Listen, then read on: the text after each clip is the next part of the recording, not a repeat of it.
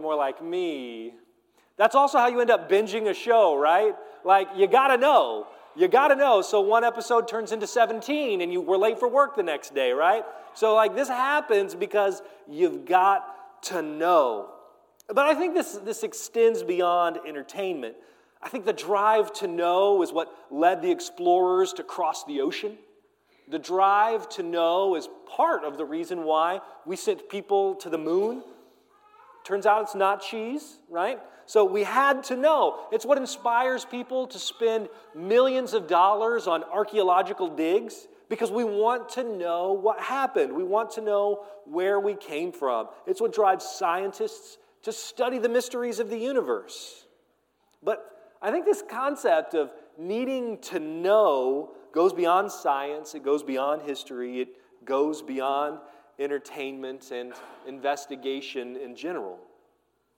Knowledge comes from evidence.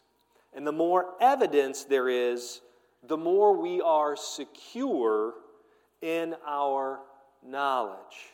Often, there is this desire to know because of a deep seated desire to feel secure. We really want to feel secure, and the way that we can feel secure in our reality is to know. And the way we know is measured in evidence. Let me give you a quick example uh, this morning. All right, so, so if a wife feels like her husband is distant, she will often look uh, to confirm her suspicions that he is distant.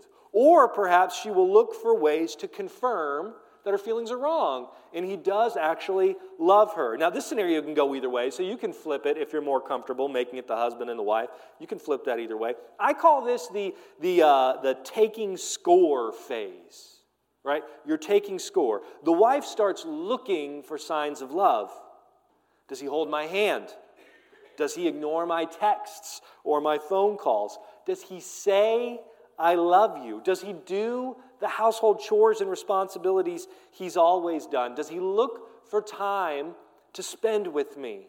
Right? And each one of those things is evidence. This evidence builds security in the uh, relationship. The evidence builds security in the relationship. But the lack of evidence builds insecurity. It's the same basic concept. We, we need to know. And the more we know, the more confidence we have to trust the reality that we live in. Let me say that again. The more we know, the more confidence we have to trust the reality that we live in. Love's not concrete. You can't prove love. You have to take love on faith. But evidence behind love builds security in a relationship.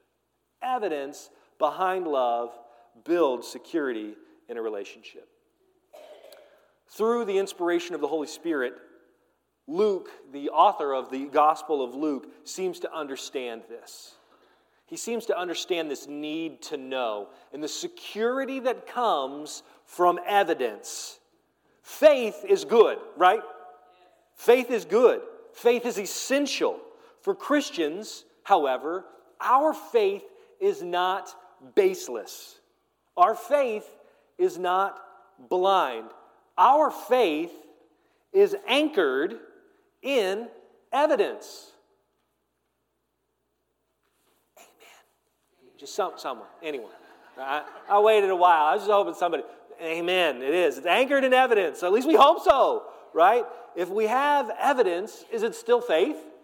The answer is yes, it's still faith. Of course it is. There's so many things that we cannot prove, right? But just because you can't prove it doesn't mean there is not evidence. A- amen. Okay, all right, sorry. We- weak amen. I got to channel my dad there for a second. Weak amen.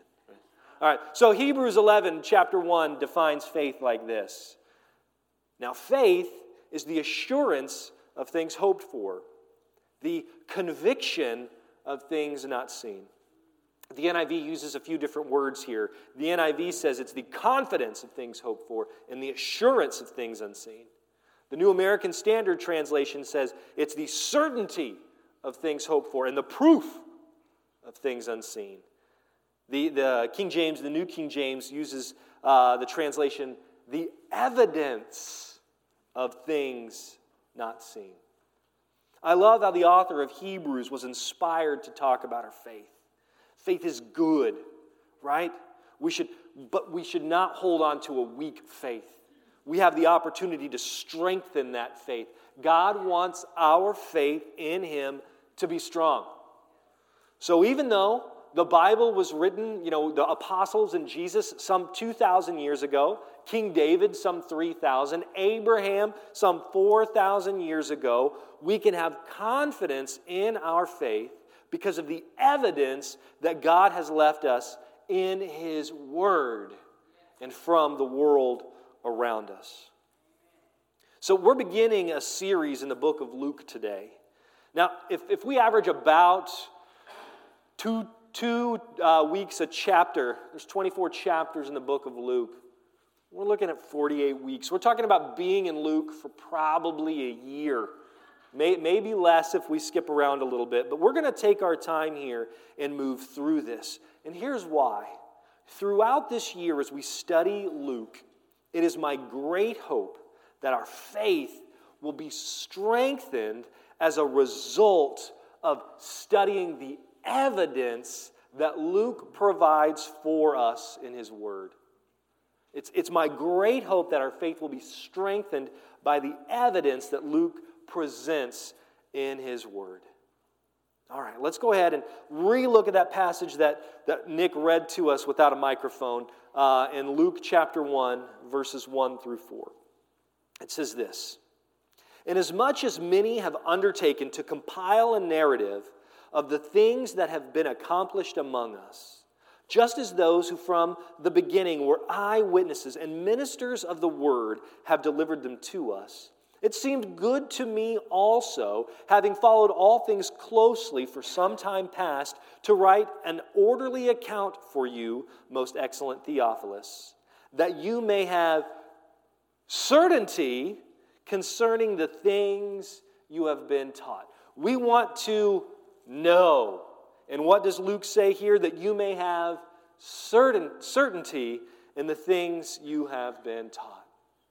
Now, there's a lot going on in these four little verses. So, what we're going to do today is just look at what Luke did. So, this is kind of a, a, a, preface, if you will, to the rest of the book, where he's just saying, hey, here's what I'm doing, here's who I'm writing to, here's what's going on. Let me set the stage for what to expect from this book that I'm writing. So, we're going to look at what Luke did, we're going to look at why Luke did it, and finally, we're going to look at how Luke went about writing this book.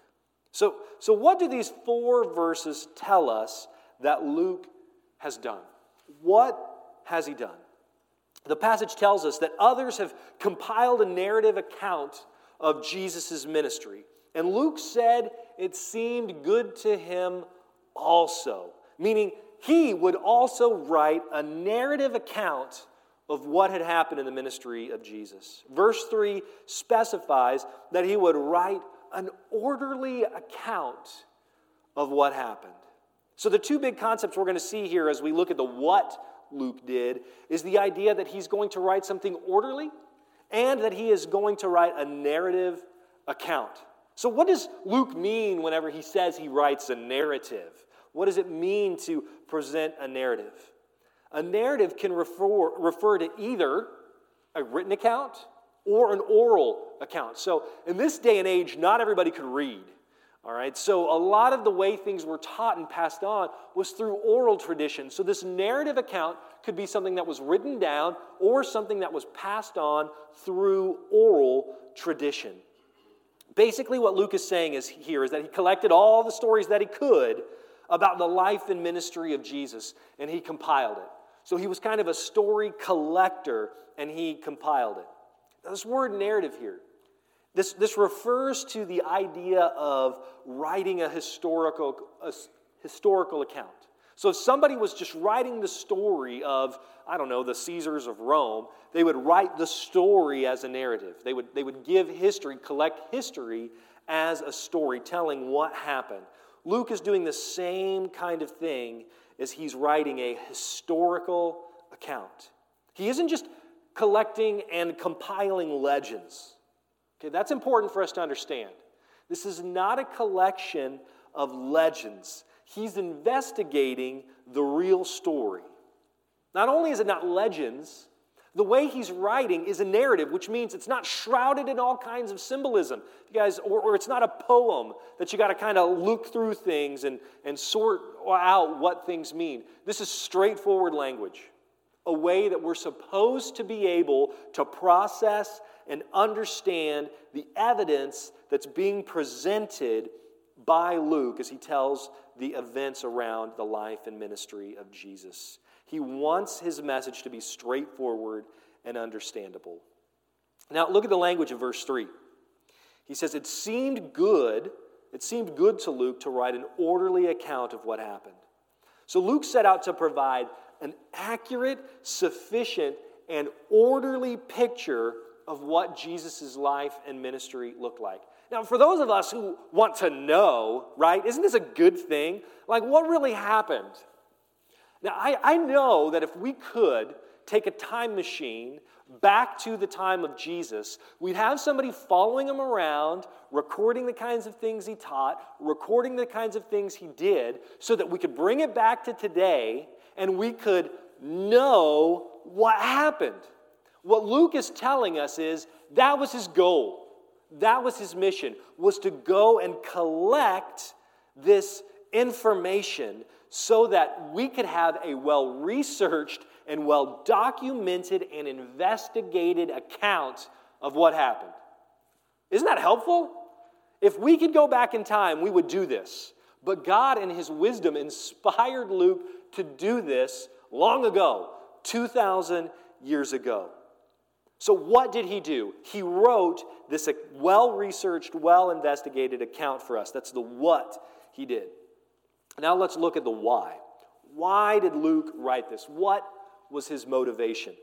This comes from verse 4.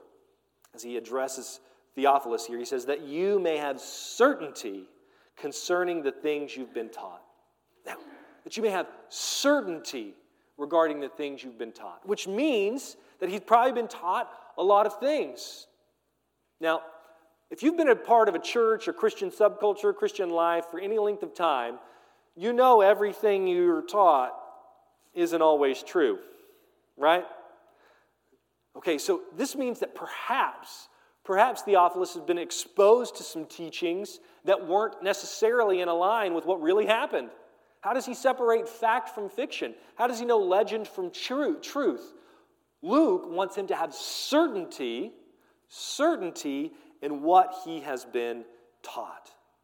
So Luke conducted his research and wrote his book to build that kind of clarity in the faith for his friend Theophilus. So who's this Theophilus? We don't know. We don't know who Theophilus is, okay? He was either a friend of his um, uh, somebody who's not mentioned anywhere else in the Bible except for at the beginning of Luke and the beginning of Acts, right? So maybe it was a friend of his, somebody he knew. Um, or perhaps Theophilus is a nickname for the church as a whole. Uh, the, the name Theophilus means lover of God, or perhaps beloved of God. So it's possible that the name is kind of a stand in for the church uh, as a whole. Chances are, though, it was probably a real person. This was probably a real person, his friend, somebody he knew. And honestly, most likely, this was a new believer. A new believer, but somebody, we need to note this, who already believed. Okay, according to the commentator Darrell Bock, uh, the composition of Luke and the book of Acts, which Acts is kind of uh, volume two of Luke, what happened after uh, the earthly ministry of Jesus.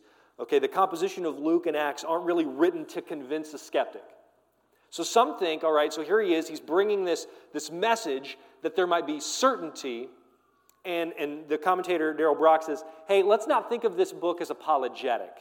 Okay, it's not, it's not designed to, uh, to, to convince the skeptic per se.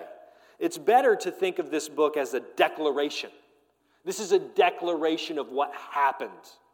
It is a review for those who experienced it, for those who lived through it. It is simply a testimony of events. So he says he wants him to have certainty concerning the things that he's been taught, which implies that this message is about solidifying things, not trying to convince an unbeliever.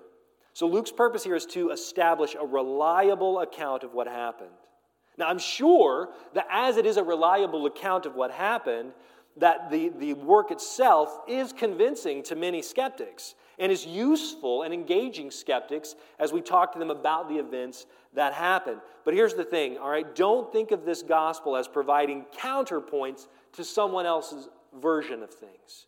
Okay, this book is not designed to present counterpoints to somebody else's version of things. It is not a response, it's its own account. It is a declaration this is what happened. Designed to say, this is fact. Other things might be legend that aren't inclu- uh, included. It separates the truth from per- perhaps some of the things that were added around the time of Jesus' ministry. Okay, so what did he do? He wrote a historical narrative and provided an orderly account of his ministry. Why did he write it? He wrote it to build certainty and clarity about what actually happened. Now, how did he do it? This is important. If he's going to reach his goal of providing certainty, then the how matters. Okay? Anybody can write an account, right? Anybody can say, this is what happened. But how do we know if it's going to provide certainty? The how, his methodology, matters. All right, so let's go ahead and look back at our passage and see if we can begin to put it all together and see some important phrases here that tell us how he went about doing this. All right, so let's look again at, at Luke 1 1 through 4. It says, Inasmuch as many have undertaken to compile a narrative of things that have been accomplished among us, just as those who were from the beginning were eyewitnesses and ministers of the word, have delivered them to us. It seemed good to me also, having followed all things closely for some time past, to write an orderly account for you, most excellent Theophilus, that you may be certain, that you may have certainty concerning the things you have been taught. All right, so we're going to kind of work through this backwards, okay? We're going to start in verse 3 and then work back to verse 1. So, how did Luke write this book? All right, he says that he followed all things closely for some time past. He followed all things closely for some time past. Now, this could mean that he's been following the story of Jesus for a long time. It could mean that. He's been following the story of Jesus for a long time. Or it could mean that he has investigated things deep into the past. All right, he's investigated things deep into the to the past. I think maybe the NIV and the NASB here, the New American Standard, uh, help us get a better sense of what the text means. So let's go ahead and look at this in the NIV. It says, Since I myself have carefully investigated everything from the beginning. All right, and then the New American Standard says, having investigated everything carefully from the beginning. This idea of investigating versus following. Following.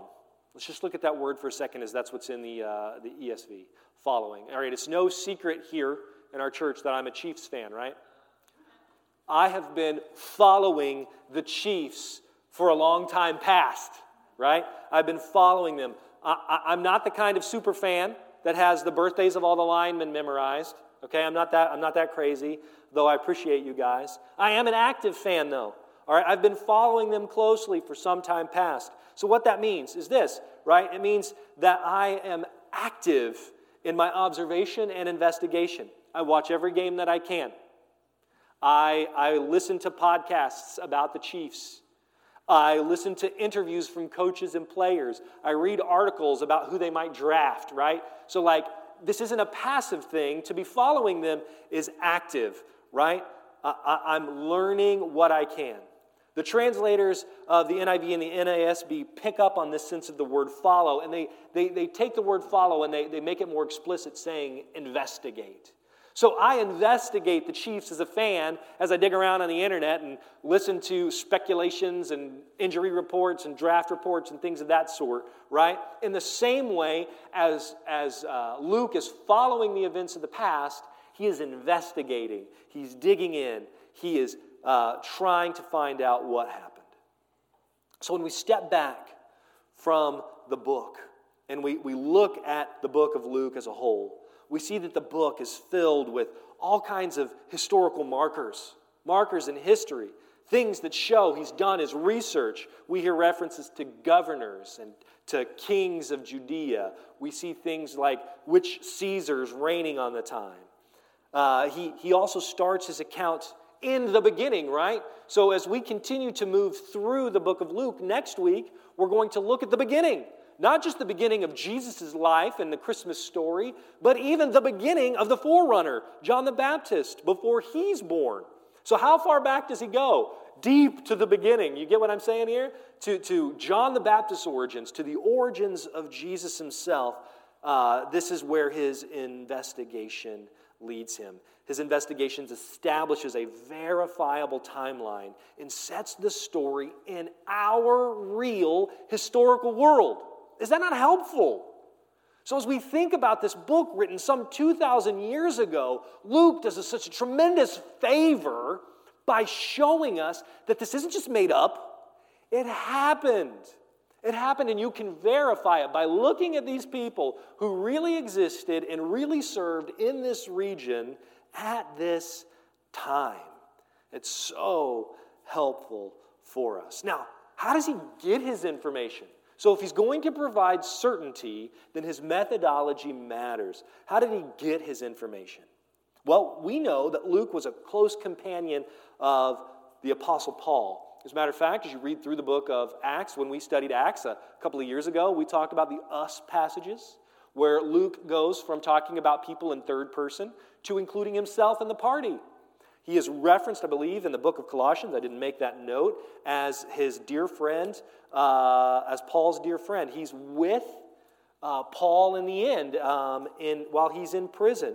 So Luke is a, a friend and a companion of the Apostle Paul. Much of what Luke has been taught, uh, it comes from Paul. But here's the deal Paul was not an eyewitness of the ministry of Jesus. Paul calls himself one untimely born, which means he wasn't there. He didn't walk with Jesus, he didn't see the ministry of Jesus. However, Paul was extremely useful in showing Luke how Jesus was the fulfillment of the Old Testament. So, what did Paul help Luke understand? How Jesus was the fulfillment of the Old Testament. But he wasn't an eyewitness to the earthly ministry of Jesus. However, Luke seems to track down people and interview them who were eyewitnesses. Look at verse 2. Uh, verse 2 says, Just as those who from the beginning were eyewitnesses. The beginning of what? I don't know. Maybe it's the life of Jesus. Maybe it's the ministry of Jesus. But there were those who were from the beginning eyewitnesses and ministers of the word. And what's it say here? It says that they have delivered that message to him, to us. So he interviews these eyewitnesses. He carefully investigates from the beginning those who had seen and heard what had happened. So they're eyewitnesses and they're ministers of the word, mean, meaning they have heard the teachings of Jesus and they have passed these things on to him. And he says that the, the, the eyewitnesses delivered these stories to him. So we're likely talking about interviews with people who saw, who heard, who could verify with their own eyes what they saw and heard. Paul says in 1 Corinthians chapter 15 verse 6 that there are still many people alive who had witnessed the resurrected Jesus. Now as he mentions this it's almost like hey if you don't believe me go talk to them. They're still alive. The eyewitnesses are out there. So if Paul is making reference to these people who were eyewitnesses, and we know that Luke was a close associate of Paul, then perhaps some of these eyewitnesses are the same people that, that Paul has met and references in 1 Corinthians that Luke has talked to to get this story. And we all know, like, if in an investigation, an eyewitness testimony is so important as it tells us what happened. And so Luke has the opportunity to, to talk to these people, to gather that information, because he knew it would be useful to him. Um, I've referenced this series before a couple times. I can't help it. It's one of my, my favorite TV shows of all time. Uh, the, the TV show Band of Brothers, the, the, the, the docudrama, if you will, about Easy Company in World War II. Now, as you watch this, this show, this miniseries, uh, the beginning of each episode starts out with interviewing these World War II vets. It's really exciting. You get to hear them talk about D Day and various missions along the way. And then at the end, they do this reveal. They show you not only are these guys just random uh, soldiers who fought in World War II, the stories in Band of Brothers are based on these guys. So, like, they're actually the men who served in Easy Company. They're telling the story. Now, here's something that an eyewitness can do that, like, an officer's report can't do. They can give you those little anecdotes. They can sprinkle in those things that a historical report just won't quite capture. Now, I'm, I'm going to speculate here for a second, okay? So, I'm speculating. But as I'm thinking about Luke and as he's talking to eyewitnesses and these little special things that are just dropped in here and there, I think about Mary and the Christmas story. And she says, or, the, or, Luke tells us, that as all these things were happening, all these wonderful things were happening, that she treasured them in her heart. Who do you think told Luke that? Now, is it possible that somebody who knew Mary told him that? It's possible, okay? It's totally possible. But it's also possible that he had a chance to talk to Mary herself. And do we get some of her story put into the book of Luke with these little details sprinkled in there so that he could uh, let us behind the curtain of history and see what had happened. I think that's so wonderful. The joy of these human interviews. But his, in, uh, his investigation wasn't merely uh, about human interviews, though. Look at verse 1. Uh, Luke, verse 1 says this that many have undertaken to compile a narrative. What's that tell us? Many have undertaken to compile a narrative. Is Luke the first account of Jesus' life written? This passage would say no. All right, so, uh, and, and, this, this narrative, remember, we talked earlier about oral traditions. By the time Luke writes his book, there are oral traditions being passed around about the life of Jesus. In addition, uh, the book of Mark was almost certainly written before the book of Luke, and Mark was almost certainly source material for Luke as he's investigating and he's compiling uh, stories. I, I am uh, uh in the scholarly minority here. Um, I believe Matthew was written first. Most scholars will say Mark was written first. I have my reasons. Uh, but anyway, maybe even Matthew was a source for Luke. But these weren't the only two gospels, the only two accounts of Jesus' life at that time. So what we have here is, is a compiling here and a fact checking. And, and oh man, in the internet age where everybody just clicks share, right? Could you just imagine the life of Jesus on social media, right? Like share, unverified, share, unverified, right? So one of the things that Luke does for us is he's doing fact checking. He's cross referencing stories against other accounts that have been written. He's cross checking, he's not cross dressing, right? he's cross checking uh, uh, stories against the interviews that he's done so that he can compile an accurate narrative. I just think, man, praise God that somebody did this because it helps us have confidence in what we have written down. The whole point was to strengthen the faith of believers. So, as Luke sorts through this, it would be unlike him to perpetuate lies or exaggeration.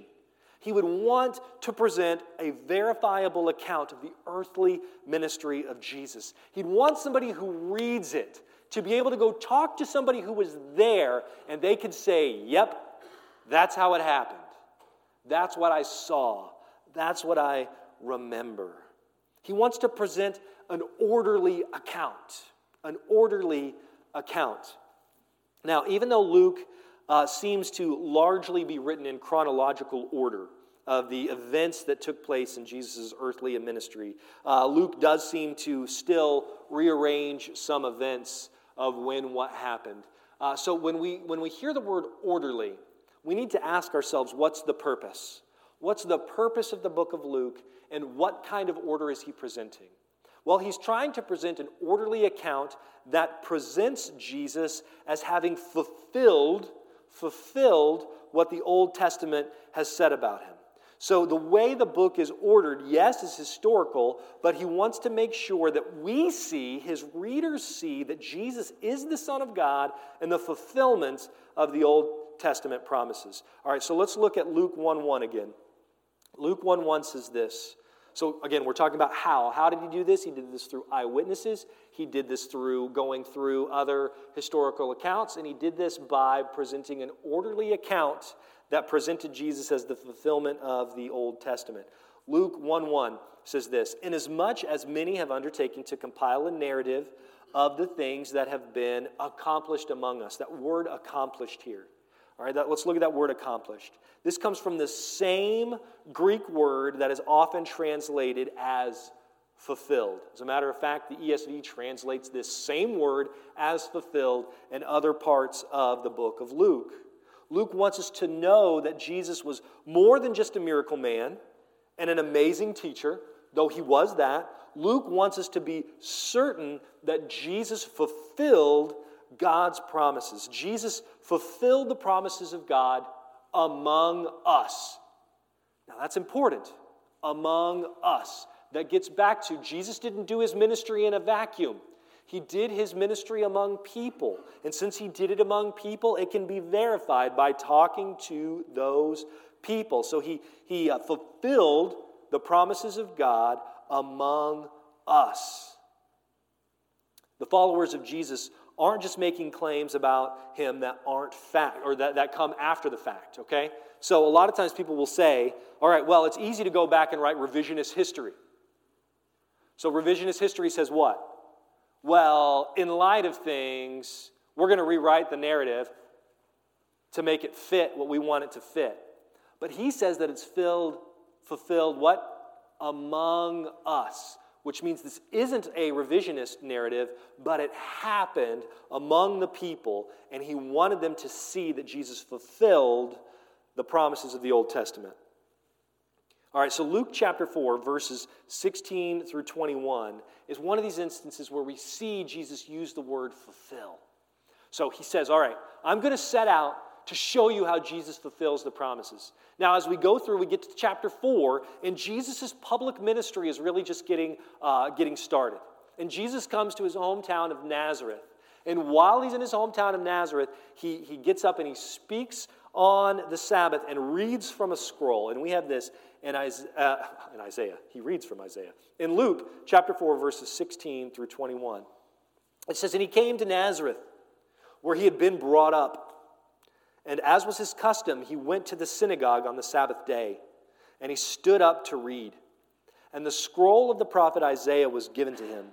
He unrolled the scroll, and he found the place where it was written The Spirit of the Lord is upon me, because he has anointed me to proclaim the good news to the poor. He has sent me to proclaim liberty to the captives and recovering sight to the blind, to set at liberty those who are oppressed, to proclaim the year of the Lord's favor. And he rolled up the scroll and he gave it back to the attendant and sat down. And the eyes of all in the synagogue were fixed on him. And he began to say to them, Today this scripture has been fulfilled in your hearing. It's the same word. What's Jesus saying? I have come to fulfill this. Luke is saying, I'm going to show you he came to fulfill this. But this isn't the only time that this happens, all right? So as he fulfills this, as we're going to look through the, the teachings of Luke and Jesus, as he presents Jesus' teachings and his miracles, as we move through the book, we're going to see him proving the case that Jesus fulfilled the Old Testament. Now, after he was raised from the dead, this is, uh, comes from Luke chapter 24, we see this idea of Jesus fulfilling the Old Testament continued. Uh, we don't have time to talk about it today, to read the whole passage, okay? But uh, this is the story of the road to Emmaus. After Jesus had been crucified and he'd raised from the dead, and uh, the disciples were, were learning about Jesus' resurrection, two men are walking between two towns on the way to the road, or on the way to the city of Emmaus. And uh, we have this exchange between uh, some random dude and two friends. Now, we all know that this random dude is Jesus, but they did not.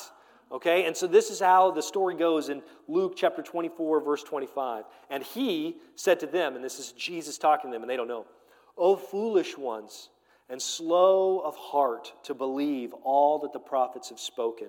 Was it not necessary that the Christ should suffer these things and enter into his glory?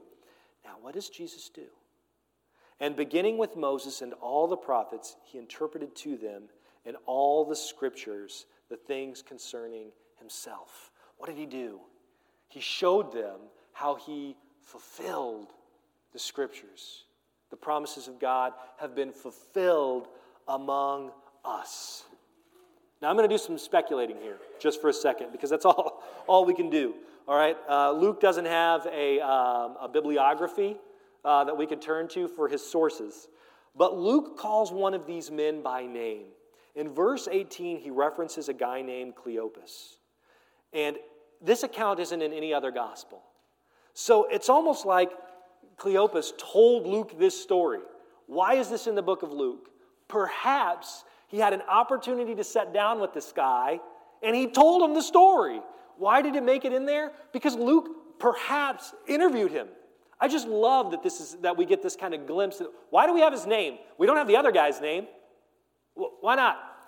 I don't know, but perhaps it's because Luke, uh, Cleopas was the guy who told him. I love that. All right, but Luke makes the point to tell us that Jesus revealed himself in all the law and the prophets to show himself as the fulfillment of God's promises. Now, just a few verses later, as Luke closes out the, this volume one of his work, Luke tells us this. This comes from uh, Luke 24, verses 44 through 49. I want you to see, he opens with fulfill. Jesus' ministry is kicked off with fulfill. We have Jesus showing uh, the two men on the road to Emmaus uh, that he has fulfilled. And then how does the book close? And he, Jesus, said to them, These are my words that I have spoken to you while I was still with you, that everything written about me in the law of Moses and the prophets and the Psalms must be fulfilled. Then he opened their minds to understand the scriptures and said to them, Thus it is written that the Christ should suffer and on the third day raise from the dead, and that repentance for the forgiveness of sins should be proclaimed in his name to all nations, beginning from Jerusalem. You are witnesses of these things, and behold, I am sending the promise of my Father upon you. But stay in the city until you are clothed with power from on high.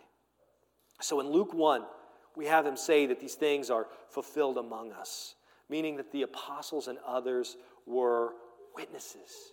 That's how he kicked off his ministry. And then after the resurrection, he told this to Cleopas. And then after that, this is the final charge that he leaves to his followers that they should have confidence, confidence that he is who he said he was, that he fulfilled the scriptures. Now, what should we be looking at as we move through this gospel? Is opportunity to see Jesus as the fulfillment of the Old Testament. We should be looking for evidence that he was the promised Messiah and Savior. We should look for miracles and his teaching to provide evidence that he was who he claimed to be. And in the end, our faith should be strengthened to the point that we have certainty about these things. And as we have certainty about these things, and as we know these things, we become witnesses. We become witnesses to the testimony of who Jesus Christ is. Our witness is reflected in the witness that we have received through the proclamation of the good news in the scriptures. And I love how Luke closes uh, volume one with this charge to the nations. What does he say? Uh, he says that this should be proclaimed in his name to all nations, beginning from Jerusalem. And then he goes into a little more depth as he opens the book of Acts, volume 2, and, and the Great Commission as it's captured in the book of Acts in Acts 1 8. It says, But you will receive power when the Holy Spirit has come upon you, and you will be my what? Witnesses in Jerusalem in all Judea and Samaria and to the ends of the earth. Who shall be his witnesses? That's us. We have the opportunity to be his witnesses as we know him, as he's revealed in his scripture, as, as the Old Testament shows he's coming, and the New Testament tells us who he was. And, and the letters of Paul and the other letters show us how we can have confidence in what these things mean. We get the opportunity to be his witnesses, to tell of others the good things that Jesus has done. So, as we look at the book of Luke over the next year, we should be putting things in our mind and in our hearts that allow us to tell others the good news, allow us to be effective witnesses. Are we eyewitnesses? We're not eyewitnesses per se, all right, but we are secondhand witnesses to the eyewitness testimony that Luke records for us. And we get a chance to be the eyewitnesses of what the Holy Spirit and Jesus Christ has done in our own lives. Our lives get to be a testimony of how the power of the Holy Spirit, the power of the gospel, is still effective today, even though the events of the New Testament happened 2,000 years ago. His word is good. And since His word is true, His word endures. And since the message could change lives then, it can change lives today. Would you guys pray with me? Father, we thank you and praise you for all that you do. We thank you for your son Jesus. We thank you for the way that you inspired Luke, the way your Holy Spirit worked in his heart as he uh, sifted through all these stories, as your Holy Spirit guided him to present a reliable account of who you were and what you did, that we may have certainty in the things that we've been taught. Father, I pray that if there's anyone here who, who doesn't know you, that you'd begin to soften their hearts, that they would see the testimony recorded for us centuries ago, and that they might be, uh, by the power of your Spirit, convinced of who you are. Father, I pray that we might be emboldened to share the truth of who you are as we read this, uh, this book of Luke this year. May we be strengthened and may uh, our own faith um, be bolstered as we learn who you are. It's in your name we pray. Amen. So, as we sing these last couple songs, this is our time to respond.